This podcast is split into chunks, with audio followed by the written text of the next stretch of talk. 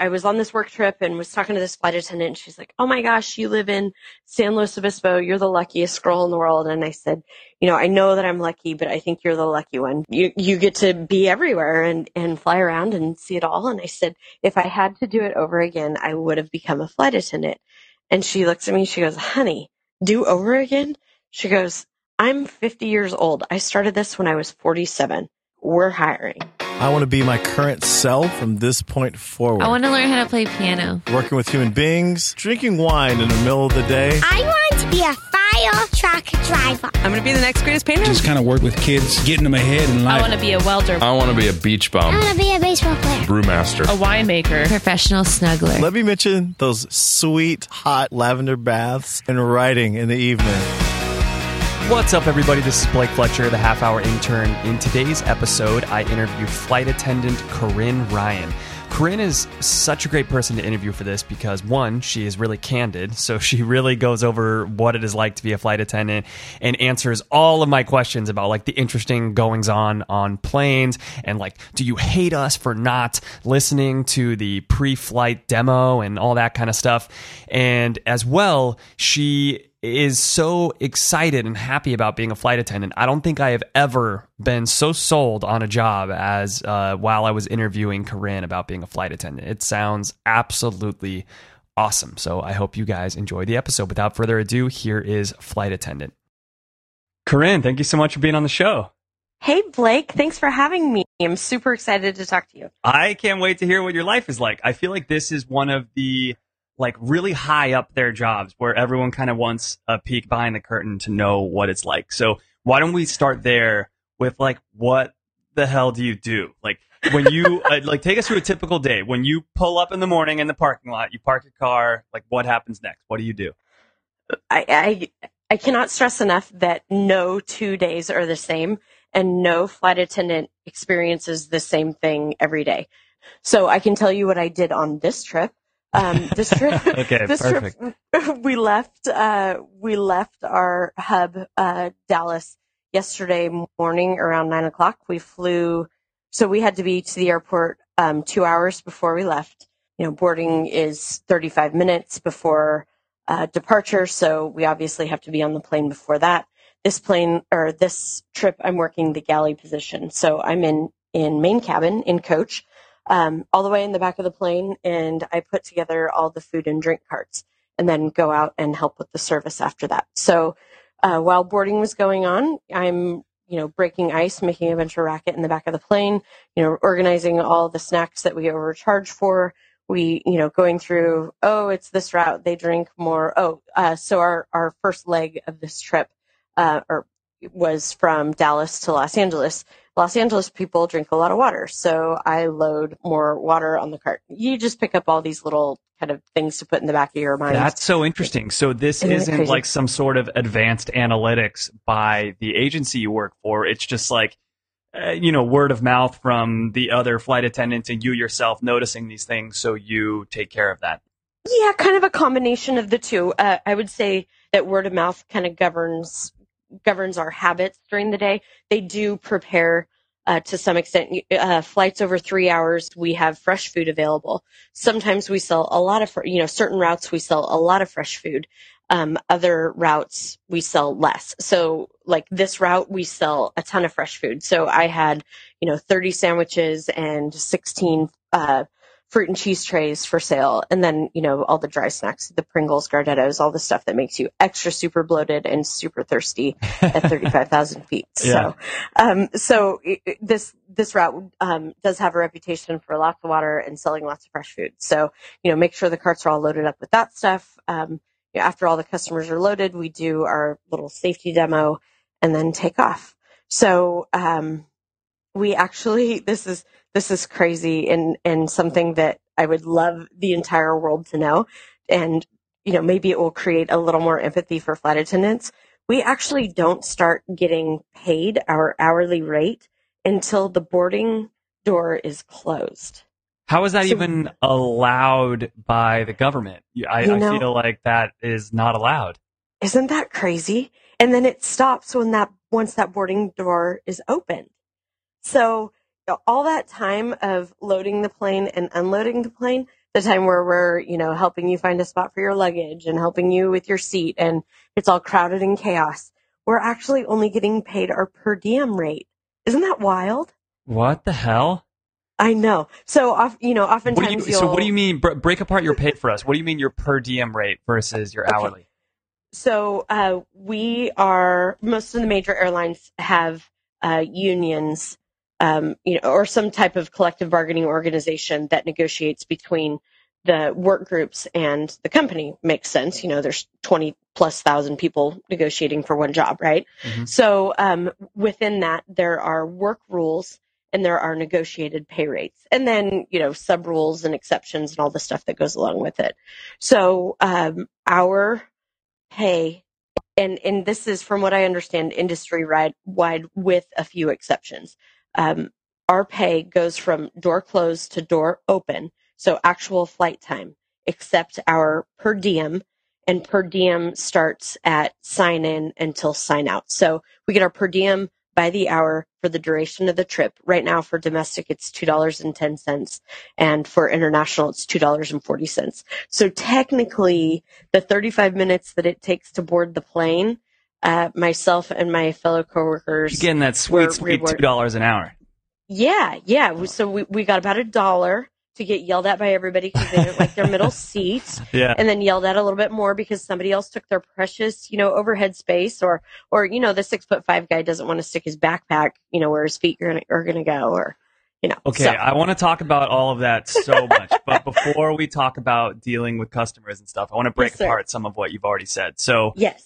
um, you mentioned like this trip. I guess first of all, I would have originally thought that they just try to, as often as possible, give you as close to a quote unquote like nine to five job as possible. So, like, if you are based out of uh, Dallas, Like I'm laughing then they're That's just trying funny. to get you back to Dallas every single night, so they're not having to pay for air air uh, for uh, hotels and stuff like that for you. Oh, Um, Blake, that's but- cute. No. Yeah. so you said you said yeah, like this trip.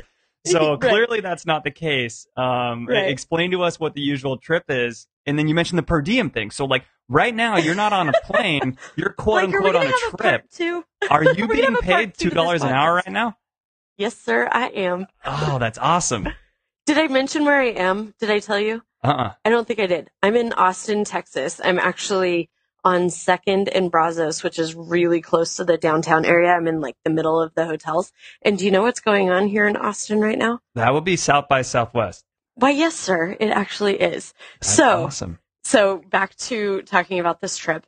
So this trip, I worked three legs or three flights. So I went Dallas to Los Angeles, unloaded the plane, reloaded, went back to Dallas, and then came down to Austin. We got here. There was a there was a delay, so we didn't get in until about midnight last night. So I got to my hotel room at about twelve forty five or so, and my layover is thirty. It was thirty one hours. It's down to thirty hours. So I have a hotel for two nights. I'm getting paid my whopping two dollars an hour, and today. I woke up at about nine o'clock, went and had breakfast, went for a run down on the river here in Austin, came back, had some lunch, went and laid by the pool, took a nap, and now I'm talking to you. Wow, that's a lot cooler than I thought it was going to be. And seems like it makes so little sense for the airline to me. Like they had you right there. Like they flew you to LA. They they got you back to Texas. Why didn't they just cut you loose and then not pay you two bucks an hour for the next two days? Isn't that hilarious? And honestly, like I, I can't even so we have a department called crew scheduling and and we as flight attendants have a love hate relationship with them. Every other month we are on call. We don't have a set schedule. So on our on call months we are at their mercy and we have essentially two hours from when they call us to get to the airport to go work a trip. Whoa! So, and that's man- right. that's mandatory. Like in your contract, you can't. That is be like, Nah, I don't feel like doing that one. No, it's it's mandatory, and there are consequences, very harsh consequences, if we don't make that trip. If we don't answer our phone when they call us, there are consequences.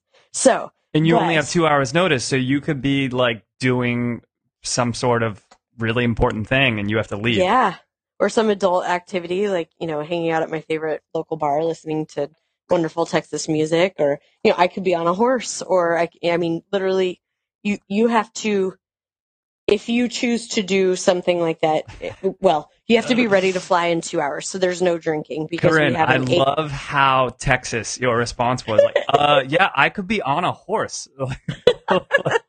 that I was is trying to think of I was trying to think of all the naughty things that I've done on reserve that I'm like, oh my god, they're so gonna call me. I just know they're gonna call me. and that's the main one.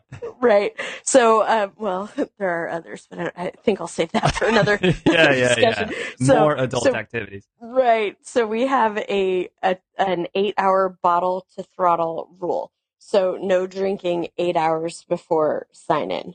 So your adult activity has to be kind of restricted, but um, if you do choose to do something that's going to inhibit your two hours to get to the airport, um, you should probably have a bag packed and ready to go. And usually I do. In the back of my Jeep is my my gear bag and a layover bag because they could send you anywhere And that, so and now that's for every other month. You said.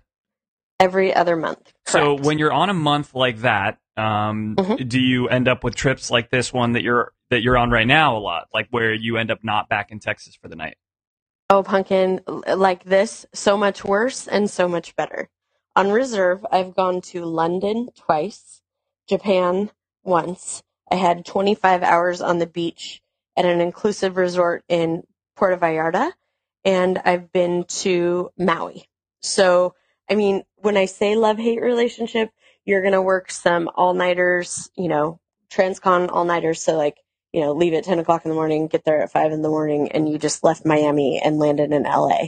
And you're miserable and exhausted and all that. I mean, they will call you for those trips, but then they will, you know, send you to London on a Sunday afternoon.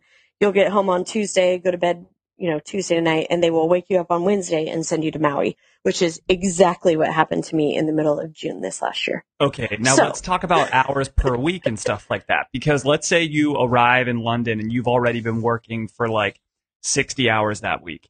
Is there a chance that they might go ahead and turn you right back around from London and like fly you back to LA like immediately after that? Or when you arrive in London, or do you know that there's a pretty good chance that you get to spend about a day in London?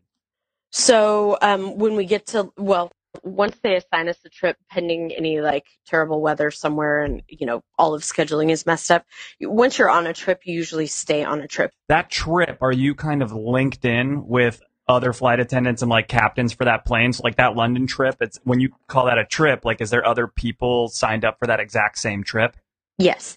So um, so like on well, pilots and flight attendants used to fly together. They used to stay together. You know, their entire month. They would all fly the same sequences, unless somebody um, or fly the same trips. I'll try to use the same terminology so I don't confuse everybody. um, but um, so they would fly the same trips the whole month. The whole tr- crew would stick together. Um, they have since separated the pilots and the flight attendants. Flight attendants fly on any number of aircraft. Pilots, when they fly, they only fly one airplane. Right. So, um, so that limits that limits the number of trips that it just makes us more flexible if we're not tied together for the month. Little little less fun, but you know, you know, because it's nice to get to know people and you know travel with them for the whole month. Anyway, Yeah. so um, if so, once the um, so once the trip starts, you usually stay with the same pilots and the same flight attendants. On this trip, we're flying the Boeing the Boeing 737. That's what we brought down here to Austin, and then um, on the the LA to San Francisco or the LA to Dallas, we flew the Airbus 321. So we had different pilots just because it's different equipment, but our the flight attendants stay together. Okay, so it sounds like yesterday you had what, like a 15 hour day or something like that? We I got to the airport at 11 o'clock, and I got to my hotel room at 12:45 p.m. Yes. Okay. So when you've just worked like a 13 hour day, is there Mm-hmm. a chance that they immediately turn you right back around the next day or is you, are you always basically getting a day of rest after that? They have to give us eight hours at in our hotel room. They they say behind the door, so we have to be in our hotel room for eight hours. There's legislation After um, how the- long? Like how how long did your previous day have to be for that to be the rule? the longest they can legally work us is 15 hours. 15 hours from sign in till sign out. Okay. and and that's when trips get screwed up and you know uh, flights get canceled because flight attendants are illegal or something. It's because we've hit 15 hours. Okay, and if if for some reason you like only signed on for a four hour, like you only flew from Los Angeles to Austin, um, that was like your only flight all day long. Uh-huh. It was like a four hour flight. Do they Uh-huh. now have to put you up in a hotel for eight? Does that eight hour rule still apply, or does like the eight hour rule only kick into effect at a certain point? The eight hour rule is required rest on duty. So during the sequence, this is this is actually a three three day trip. So if I worked yesterday, worked today, and then worked tomorrow, those two you know rest periods have to be at least eight hours long. And each month, uh, they send they send out this huge. At my base, it's a novel because there's so many trips and so many flight attendants. But they so they send out this huge uh, bid packet, and then based on our seniority, we bid on these trips.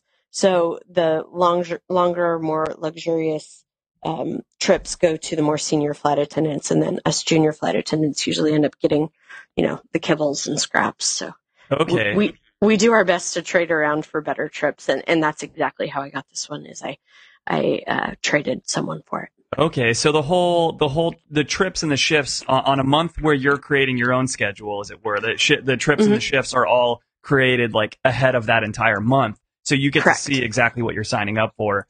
Um, Correct. It's only during those every other month where you really have no idea what the hell you're signing up for. Correct. And that's that's under our current contract and when I that that has to do with our current contract and when I was hired. I was hired during um, a one-off one-on one-off rotation. Once I once I finish my third year, then I only have to do one month of reserve after three months of regular scheduling. So just three months of reserve a month or on call a month. Uh, the the flight attendants that are currently going through our training program, when they come out of uh, out of training, they will be on straight reserve. Okay.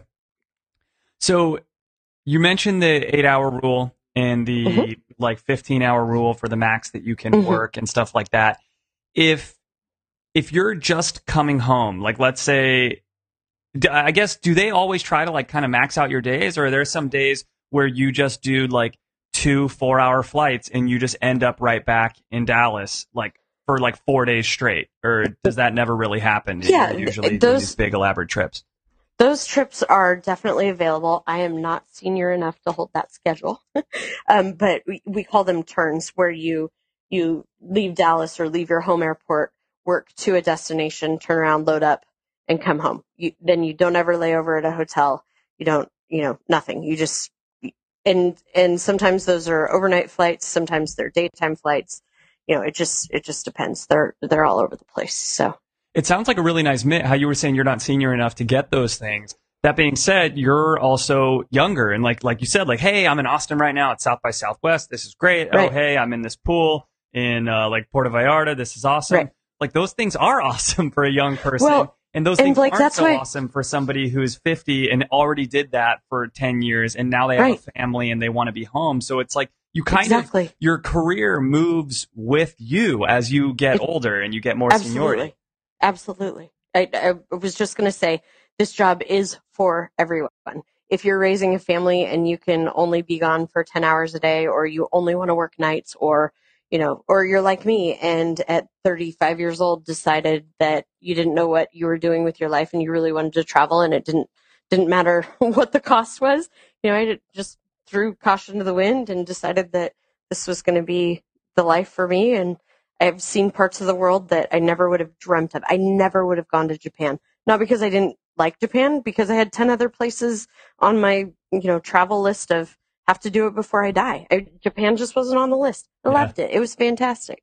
So, you know, it's, it's been, it's been perfect for me. There's, there's a reason why, you know, our retention rate is so high. You know, there's, there's a lot of, there's a lot of people that are very satisfied with the lifestyle that you can have while doing this. That's so cool. So let's say, uh, let's talk about, I guess, uh, weekends and holidays and vacation time. Because let's say, let's say you sign up for a trip that ends up letting you off in Japan, but it's only, but you can see that it's only going to let you off in Japan for 20 hours or something. Right. And really, you want to be in Japan for one week. Can you like request your time off around that time that you get dropped off in Japan and then start working again at the end of your time in Japan? Um, uh, in short, no. But we can fly back there on our overtime, and it costs us far less than an average ticket. Okay. How about that? right, right, right. So you're saying when it is your vacation time, you get great plane deals. Absolutely. Okay. Cool. There has to be an open seat on the plane in order for us to get on. So we're not displacing, you know, paying passengers. Uh, but yes, if there's an open seat on the plane, then they give us a great deal on that ticket. Cool. I'm surprised that they don't. You don't just get to fly for free if, if there's an open seat, anyways. There are some routes, uh, mostly domestic, that we can fly for free. Okay. Cool. Like I, when I come home to California, I don't have to pay for those as long as there's a seat available. Right. Right. Right. Yeah.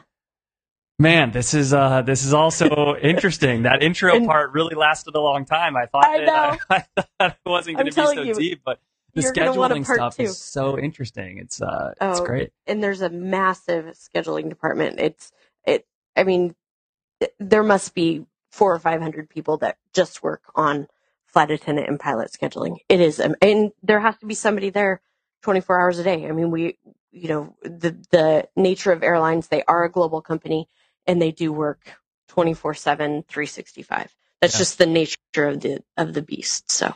How many how many days per month are you spending at your own home? Like how many nights I should say are you spending at your own home on a month where you're creating your own schedule and how many nights are you spending at home on one of those months where it's like a crazy month?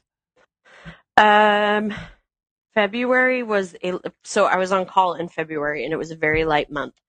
Um, I only flew maybe eight or nine days, so I was off for twenty. That What, didn't even days? occur to me. So during Mhm. the on-call months, you could actually end up not getting a lot of work because you just Right. don't get called in. and they do pay us a minimum guarantee. So, so even though they didn't need us, they still pay us. Oh um, my A god, this amount. seriously sounds like the best job ever. I can't believe all these things. Know, like it's just crazy to me that you're ma- like I know it's only two bucks an hour, but it's two bucks an hour, and you're I just know, getting right? it like right Yeah. now. That's yeah, well, so well, cool. I'm sitting here. So, so in in that spirit, and exactly what you're saying, what some of my classmates are are um, they're real estate agents. They, you know, they've been working at a bar forever, and you know they can still pick up shifts. I mean, there's tons of things that you can do in addition to this, and and that's the way a lot of people. We don't get paid a whole lot. I'm not going to lie, but um, you know, that's the way a lot of people make it work. Is they minimize their schedule. We can. We have a um, we have a board, like a social media board, where we can um, drop trips. You know, some people pay you to take their trip. So, you know, if they have, you know, some something going on where, you know, they need out of a trip, and if you're qualified on the aircraft and you meet all the required rest um, re- um, rest requirements, then you're free to take it. So, It's really cool because so I had a, a friend on the show um, not too long after I started who was a tour Mhm. manager, which is like a tour guide basically. Sure. And he doesn't get paid a lot either, but he would always save tons of money because it doesn't matter how little you get paid. He's Right. not spending anything ever. And certainly, you know, Right. you do spend money. Right. You're in Austin for a couple days and you are going to be making whatever it would be, $44 a day. That Right. 44 bucks a day will buy you like beer and a burger, that's for sure. right, right, Um, exactly. So Yeah, you're not like digging totally into your own savings to Right. to have these trips. Yeah. Yeah, definitely. It's um it is pretty awesome. And we do, you know, and the flight time wages too, we do get paid that. And, you know, I could make it work so that if, you know, I've got friends down here in New Braunfels, uh, which is close to Austin here, and if I would have planned it right, or I can look for a trip in the future that, you know, gives me the same 30 hour layover in Austin and then I, you know, work the trip here. I can do anything I want on those 30 hours so long as I am there at pickup time, you know, when I'm supposed to be and I've done that. You know, I have friends up in Sacramento. One of my good girlfriends picked me up, and we went we went wine tasting, and she's remodeling a house, so I went and visited with her a little bit, and I mean, it's it's fantastic. Then you know, you're getting paid to go visit your friends, to go, you know, do all that fun stuff. So Man, It's, uh, Corinne, I interview a lot of people with a lot of cool jobs, and rarely have I ever been sold this much on maybe this is what I should be doing right now. I'm telling Um, you, you could do your podcast and be a flight attendant. Yeah, dude. Good point. Good point. Um, would you like? To, would you talk like to talk about the the less than fabulous parts of my job? I- yes, but let me let me save that for a little bit later because I really want to talk about that. Let's talk about the actual uh, just job part in general, good, like good and bad and indifferent, um, so we can figure out what that's like. So, uh, and first of all, how did you even get the job? You mentioned that at about 35 years old, you decided that you wanted to, you know, try to do something new. Um, a lot of jobs, they say it's like it's who you know, and you know, it, like it, it can be hard to get an in, you know. So, how did you Right. get this job? So, um, honestly, I was working for um, another employer, went on a work trip, and was visiting with a gal. Um, I was kind of frustrated with where I was in my life and just in general, kind of, you know, restless spirit, always had the travel bug, really wanted to, you know, see the world, really thought that there was more of the world that I needed to see. And so, um, yeah, I, I was on this work trip and was talking to this flight attendant and she's like, Oh my gosh, you live in San Luis Obispo. You're the luckiest girl in the world. And I said, you know, I know that I'm lucky, but I think you're the lucky one because you get to see, you know, you, you get to be everywhere and, and fly around and see it all. And I said, if I had to do it over again, I would have become a flight attendant. And she looks at me, she goes, honey, do over again? She goes, I'm 50 years old. I started this when I was 47. She's like, we're hiring. And I was like, I mean, hit me like a ton of bricks. Like, wow, that is so cool. So this is in May. In October, I had a meeting with an employer about a situation that I've been dealing with, or my employer, with the situation that I've been dealing with, and I wasn't happy and, you know, wasn't happy, happy personally, professionally, in the industry that I was in. And it, and it wasn't, you know, it wasn't someone, it wasn't, it, it just was the overall big picture of my life. And I'm like, and so I had this meeting, and I got out of there, I'm like, this is stupid. You know, what am I doing with my life? And so I'm dead serious, Blake. I Googled flight attendant positions available and three airlines came up. Um, this one, Virgin and, uh, um, Alaskan. And so I'm not kidding you. I sat there for an hour and a half and I filled out all the online applications and I thought nothing else about it. Nothing. Just, I mean, did it real quick, total compulse, you know, compulsive on a whim, put in my applications, didn't think another thing of it. Went for a run that night, went and, you know, made myself dinner, got up the next day, didn't, st- still like completely forgot that I even did it. And about a week later, I got an email back that said, you know, thank you for your application. Um, please fill out this form. And I'm like, whoa, huh, interesting. So I fill out the form and, you know, I was like, wow, would I really consider doing this? And, you know, I, I really tossed it around and yeah, you know, I think that this could be a really good move for me. I kept it really quiet amongst my friends and my family and, you know, checked in with mom and dad about it and, you know, a few things like that, but really, you know, took my time and wanted to, wanted to know how I felt about it because, you know, people say flight attendant and you, they glaze over, oh my God, that must be the coolest job in the world. But I knew I was probably going to have to move. I knew that, you know, this is something completely different. I didn't want to be encouraged or discouraged by anybody besides myself. Mhm. So, um, yeah, just really kind of did some soul searching about it. And, um, you know, as the, as the next steps kept coming, it just seemed more and more like the right thing to do. So from application to the start of training, it took nine months. Um, I submitted, um, questionnaires. I think they asked for the same questionnaire to be answered three times. Uh, there was a personality test, um, a physical, an in-person interview. Um, so they flew me, they flew me out to their headquarters twice. And, and this is everybody. 150,000 applicants went through this whole process. you know, and it got, it. It's like American Idol, Hollywood Week. I mean, it, it, you get narrowed down, you know, as you go through. And so not all 150,000 got flown out to, to headquarters, but so out of that 150,000, they hired 2,000. So it's, it's actually, um, statistically harder to become a flight attendant for this airline than it is to get into Harvard. Wow. Crazy, Yeah, man. yeah, it's really crazy. So Well, there- congratulations. there thank you. There was no in. There was no you know buddy at the top. There was nobody you know rooting for me. It was just you know me in a very vulnerable time. I, you know I was just I was ready to change and you know ready to see the world and holy cow I'm seeing it. Yeah. it's cool. That's so cool, Yeah. man. Uh, Yeah. So, Corinne, let's talk about some of the ins and outs of the job. So, Sure. first of all, let's just talk about like the pre-flight stuff. I always wondered, like, do my flight attendants hate me because I'm not paying attention to them right now? Like, do you guys care that, that like 90% of the plane is just totally not paying attention to you? Okay, Blake, are you ready for story time? Because I got a funny story about Yes, this. Yes, please. Okay, so um, we on some of our older planes we have to actually do the demonstration where you see us put on the silly life vest and the the you know show you how to buckle your seatbelt, which everybody laughs at, you know whatever. And three quarters of the time, nobody's paying attention. I mean, and the other quarter of the time, maybe ten percent of the people are paying attention. Mhm. We know that nobody's watching. It's a requirement, you know, whatever.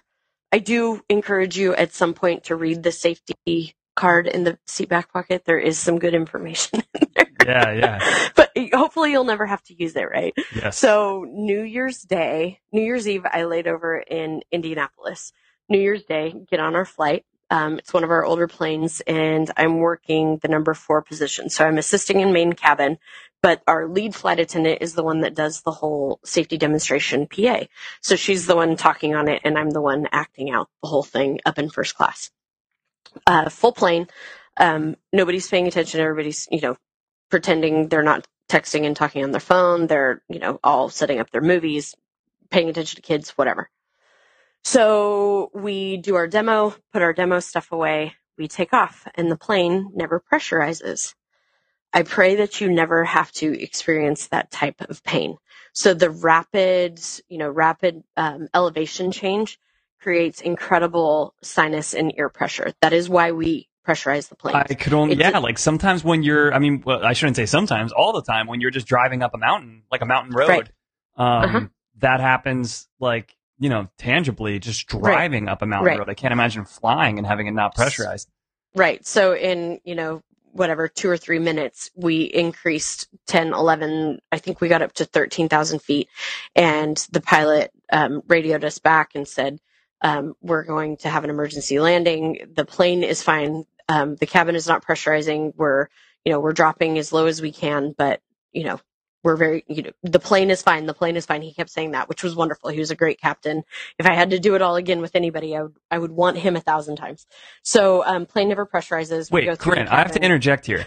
How the hell did, like, why did they take off in the first place? Don't you, like, wait to see if it pressurizes before you take They- off? They go through all the checks, but it's something that doesn't start working until the pressure starts increasing.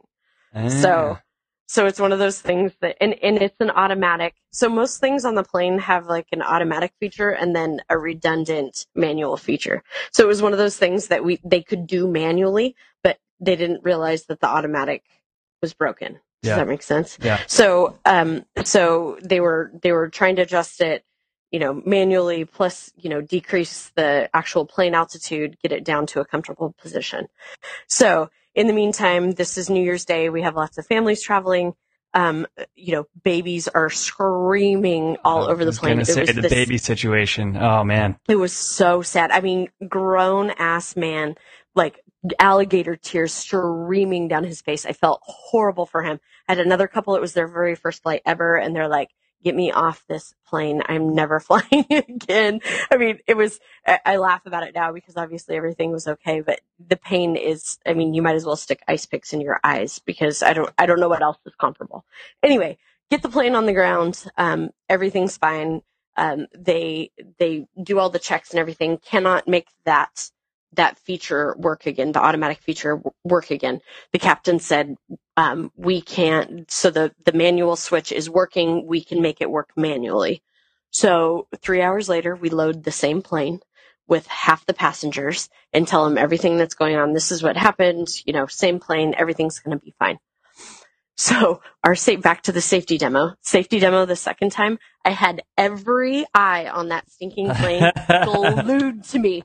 They're like, uh huh, uh huh. Anything you say, ma'am. Yes, ma'am. Anything. it was so hilarious. And I couldn't help but laugh and I made fun of all of them and, you know, kind of lightened the mood a little bit. But it's like, oh yeah, you're paying attention now, huh? I thought you were going to die last time. yeah, for sure, for sure. yeah. Yeah. So, um, other than that, I haven't had any real, real terrible, you know, emergency landing experiences. But as far as the safety demo goes, we know you're not paying attention. and it's and it's usually okay. Wow. Well, if if that bothered me, then I probably shouldn't be doing this job. yeah. All right, so let's talk about some of the stuff that does bother you. So, like the thing that uh, let me tell you what bothers me, Corinne, Oh, is when me. I'm on a flight and I see some freaking like professional business traveler Right. walking like go in front of me that has got a like a full sized carry on with another full size carry on stacked on Ugh. top of it as if it's like a Ugh. purse or something, you know. Right. And then the dude right. Takes both and puts them in the thing above his head as if like he doesn't have the common decency to understand like okay if you're going to be this big of a prick and like bring two of them on the plane to begin with why don't you just go ahead and put one above you and then put Right. another one in your the seat but you know below the seat in front of you and that Right. guy's response to that is oh well i don't want to have to like obstruct my feet and it's like Right. well you should like y- you should sooner inconvenience yourself than inconvenience somebody else on the plane who is now not going to have that headspace like I know. uh, what do you think about that? Like, I does it make your blood boil the same way it makes mine when people are bringing on Buddy. like just tons of luggage and stuff and throwing it Buddy, up there? works works on my last good nerve. Works on my last good nerve. I'm here to tell you. Are you allowed to say anything, or do they tell you like don't say, just don't say anything? Well, back to the part where we're only making two dollars an hour during boarding and deplaning. We do our best to accommodate everyone. I go through much to the chagrin of much of my many of my flight attendants. I I rearrange luggage. We tell you wheels and handles first for a reason. So I'll go through and switch them. If there's jackets up there, you know, I'll make an announcement saying, you know, ladies and gentlemen, the overhead bin space is shared space. We do ask that you extend your fellow passengers a courtesy. So we use a little, you know, public shaming. Right. Please extend your, your fellow passengers the courtesy of removing your jackets until boarding is complete. And everyone has had the opportunity to put their larger carry-on items in the overhead bin. Any courtesy you can extend your fellow passengers is greatly appreciated. You know, Yeah. We'll say, we'll say stuff like that. You know, Totally. usually a little guilt. That is such Guilt in helps. that same bucket of people just putting their jackets up there like right away, right when they get on the plane. Ugh, man, Uh, yeah, right. It's like, painful. Yeah, put your jacket on. You know that you're gonna get up as soon as you know, as soon as it, not even when the seatbelt sign is off. As soon as it's convenient for you, you're just gonna go ahead and get up and take that blanket or your your jacket down anyway and use it as a blanket. So Right. Yeah. anyway, yeah.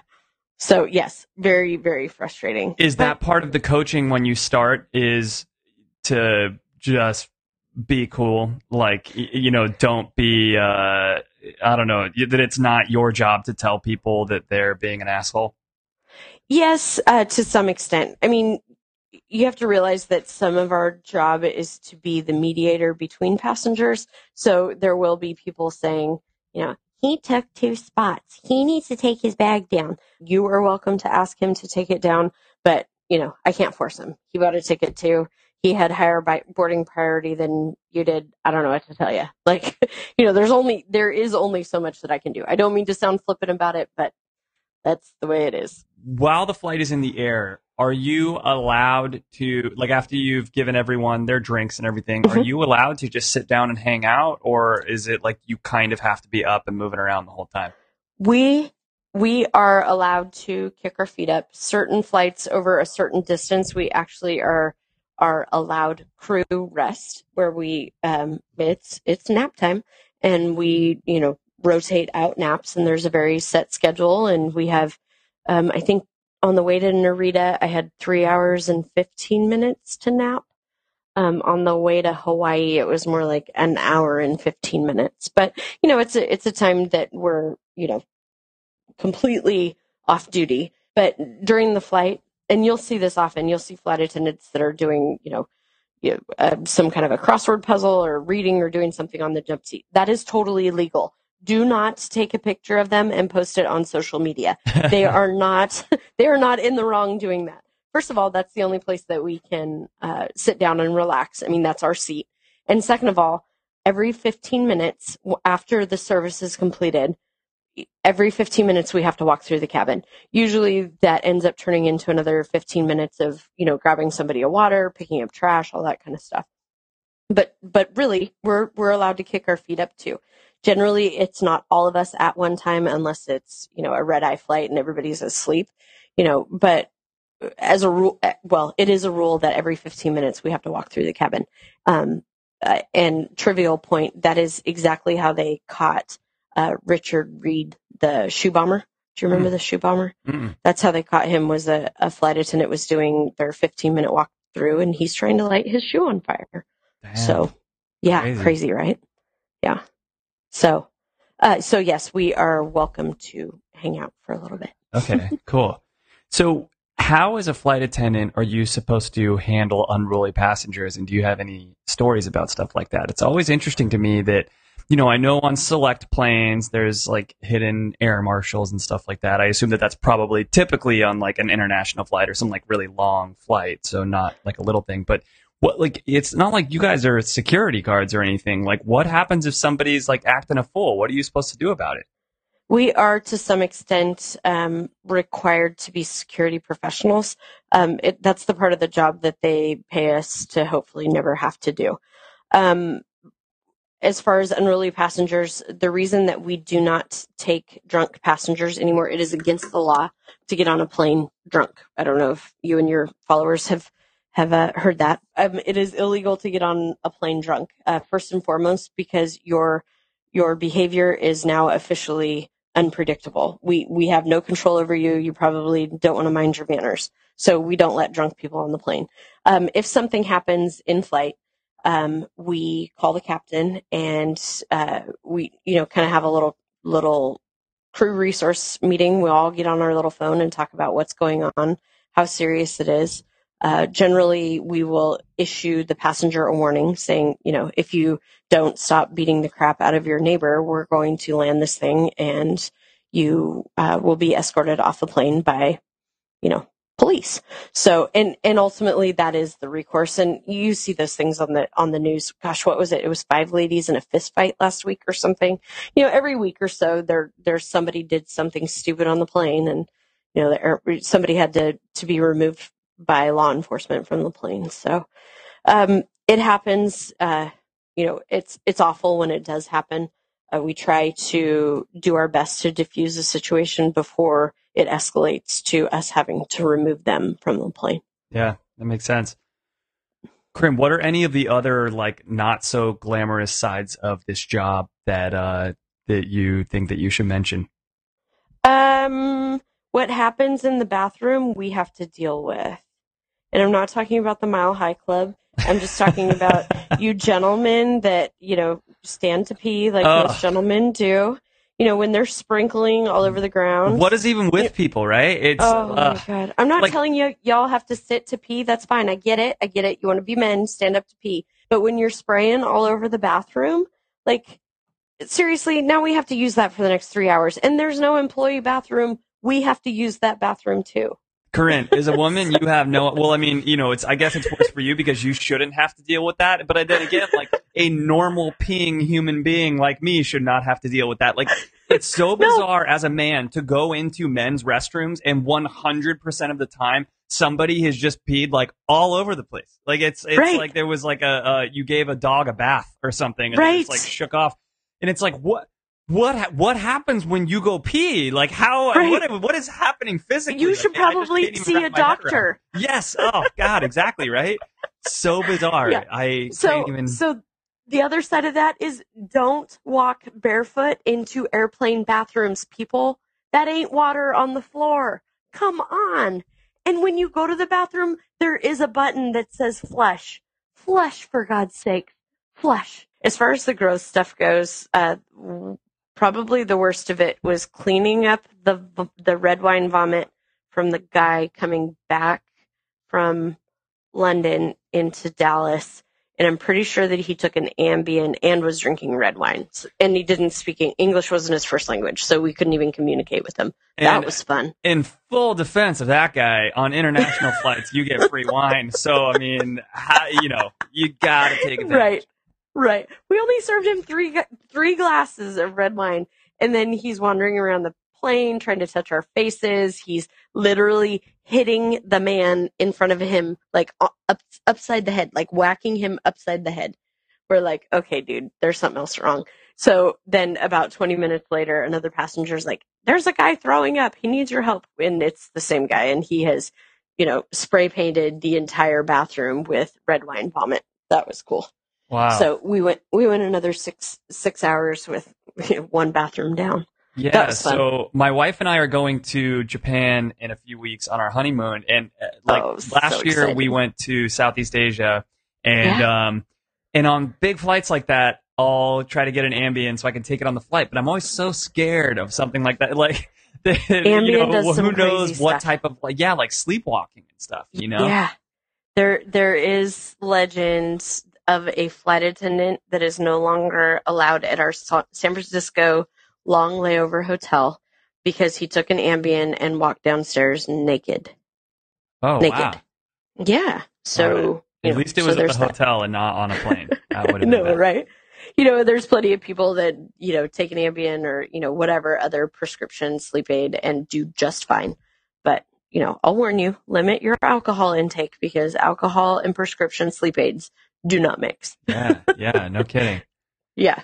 Yeah, for sure. Um, so Corinne, is this is this like the job that you thought it would be, or is it different than you thought it would be? Yes and no. Um, it has fulfilled every expectation that I had. Um, there are parts of it that I thought would be different, but not in a bad way. Um, part of what I was frustrated with in all of my old jobs was that there were expectations for me and then micromanagement so that I lived up to those expectations.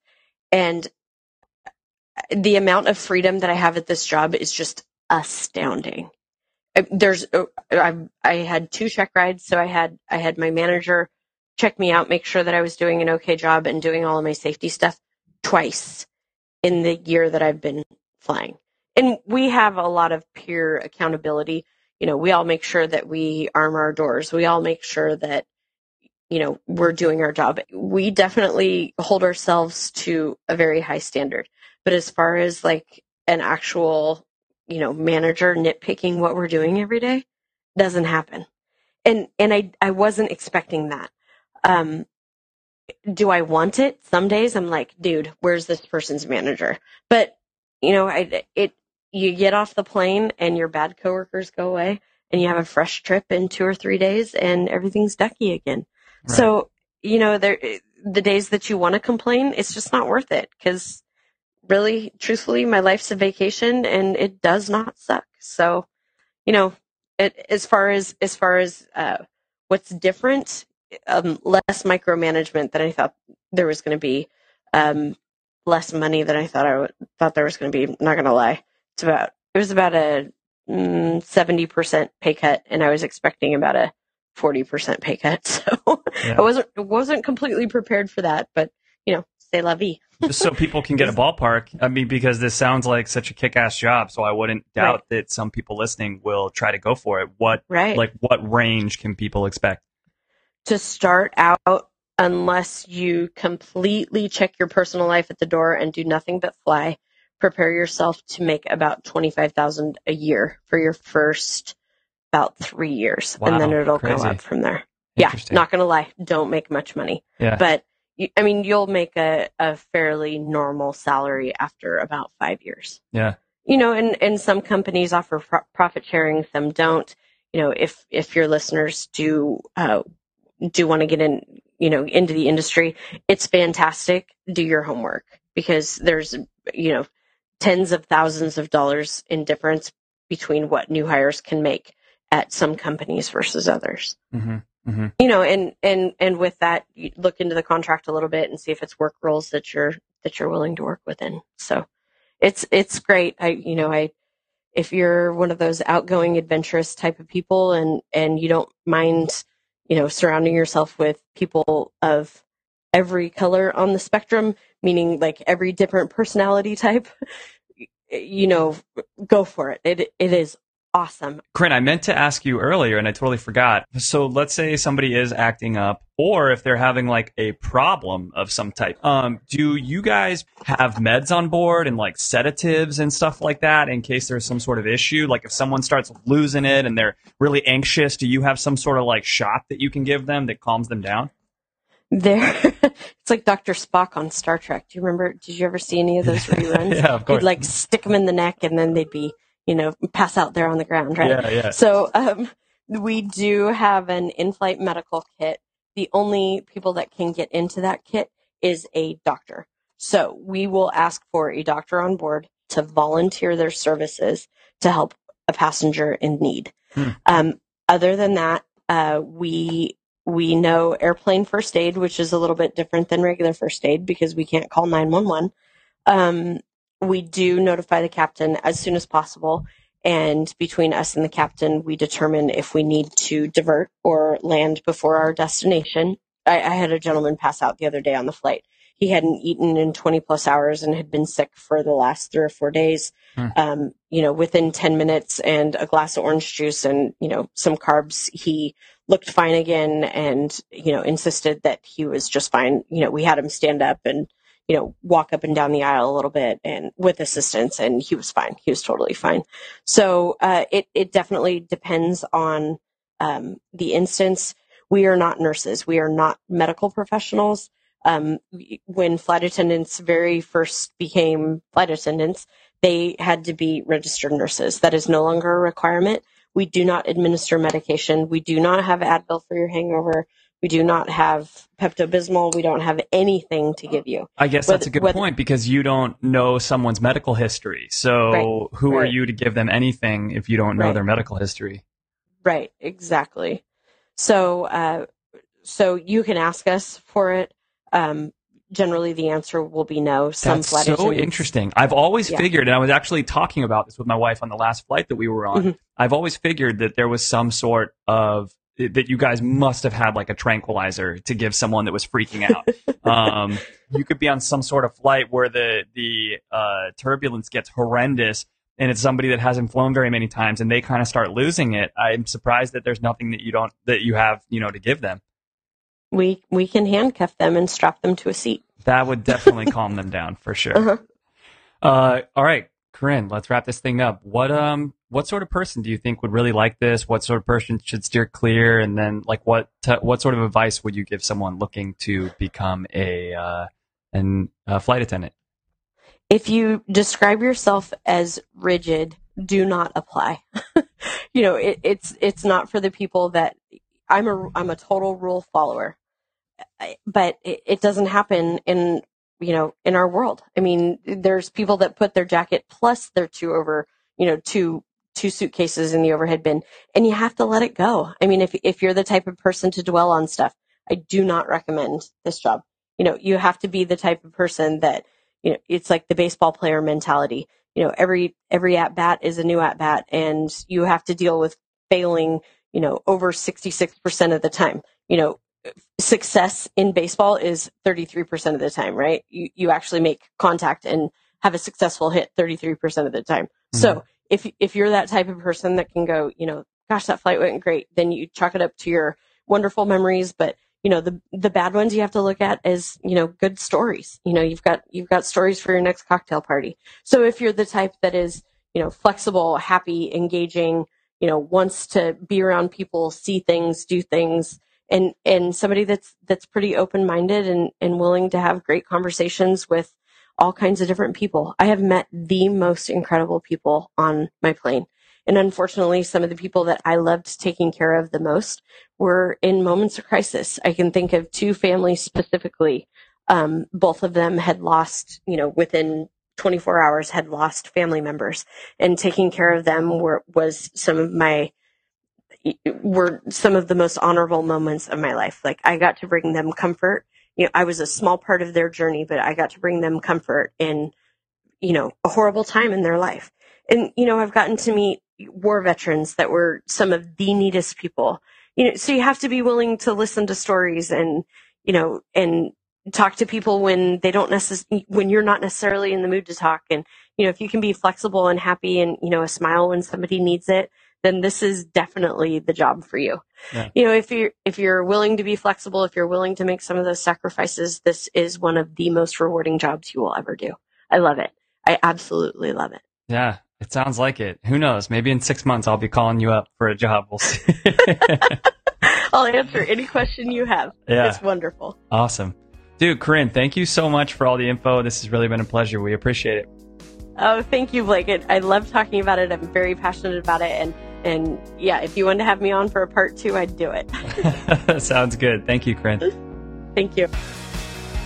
Hey everyone, it's Blake. Hope you all enjoyed the episode. If you're sitting there thinking to yourself, I wonder how I could help Blake out. First of all, you are probably the nicest person in the entire world. Secondly, all you have to do is just tell a friend about the show. I would really appreciate it. If you're sitting there and thinking, man, my job is really interesting, or man, I do this totally badass hobby, I should totally be on this show then you totally should be on the show. Just reach out to me on halfhourintern.com, my website. You can email me through there. And uh, if there is another job or hobby that you don't do, but you just want to hear about it, you can submit any sort of idea through the Submit Your Ideas link on the page.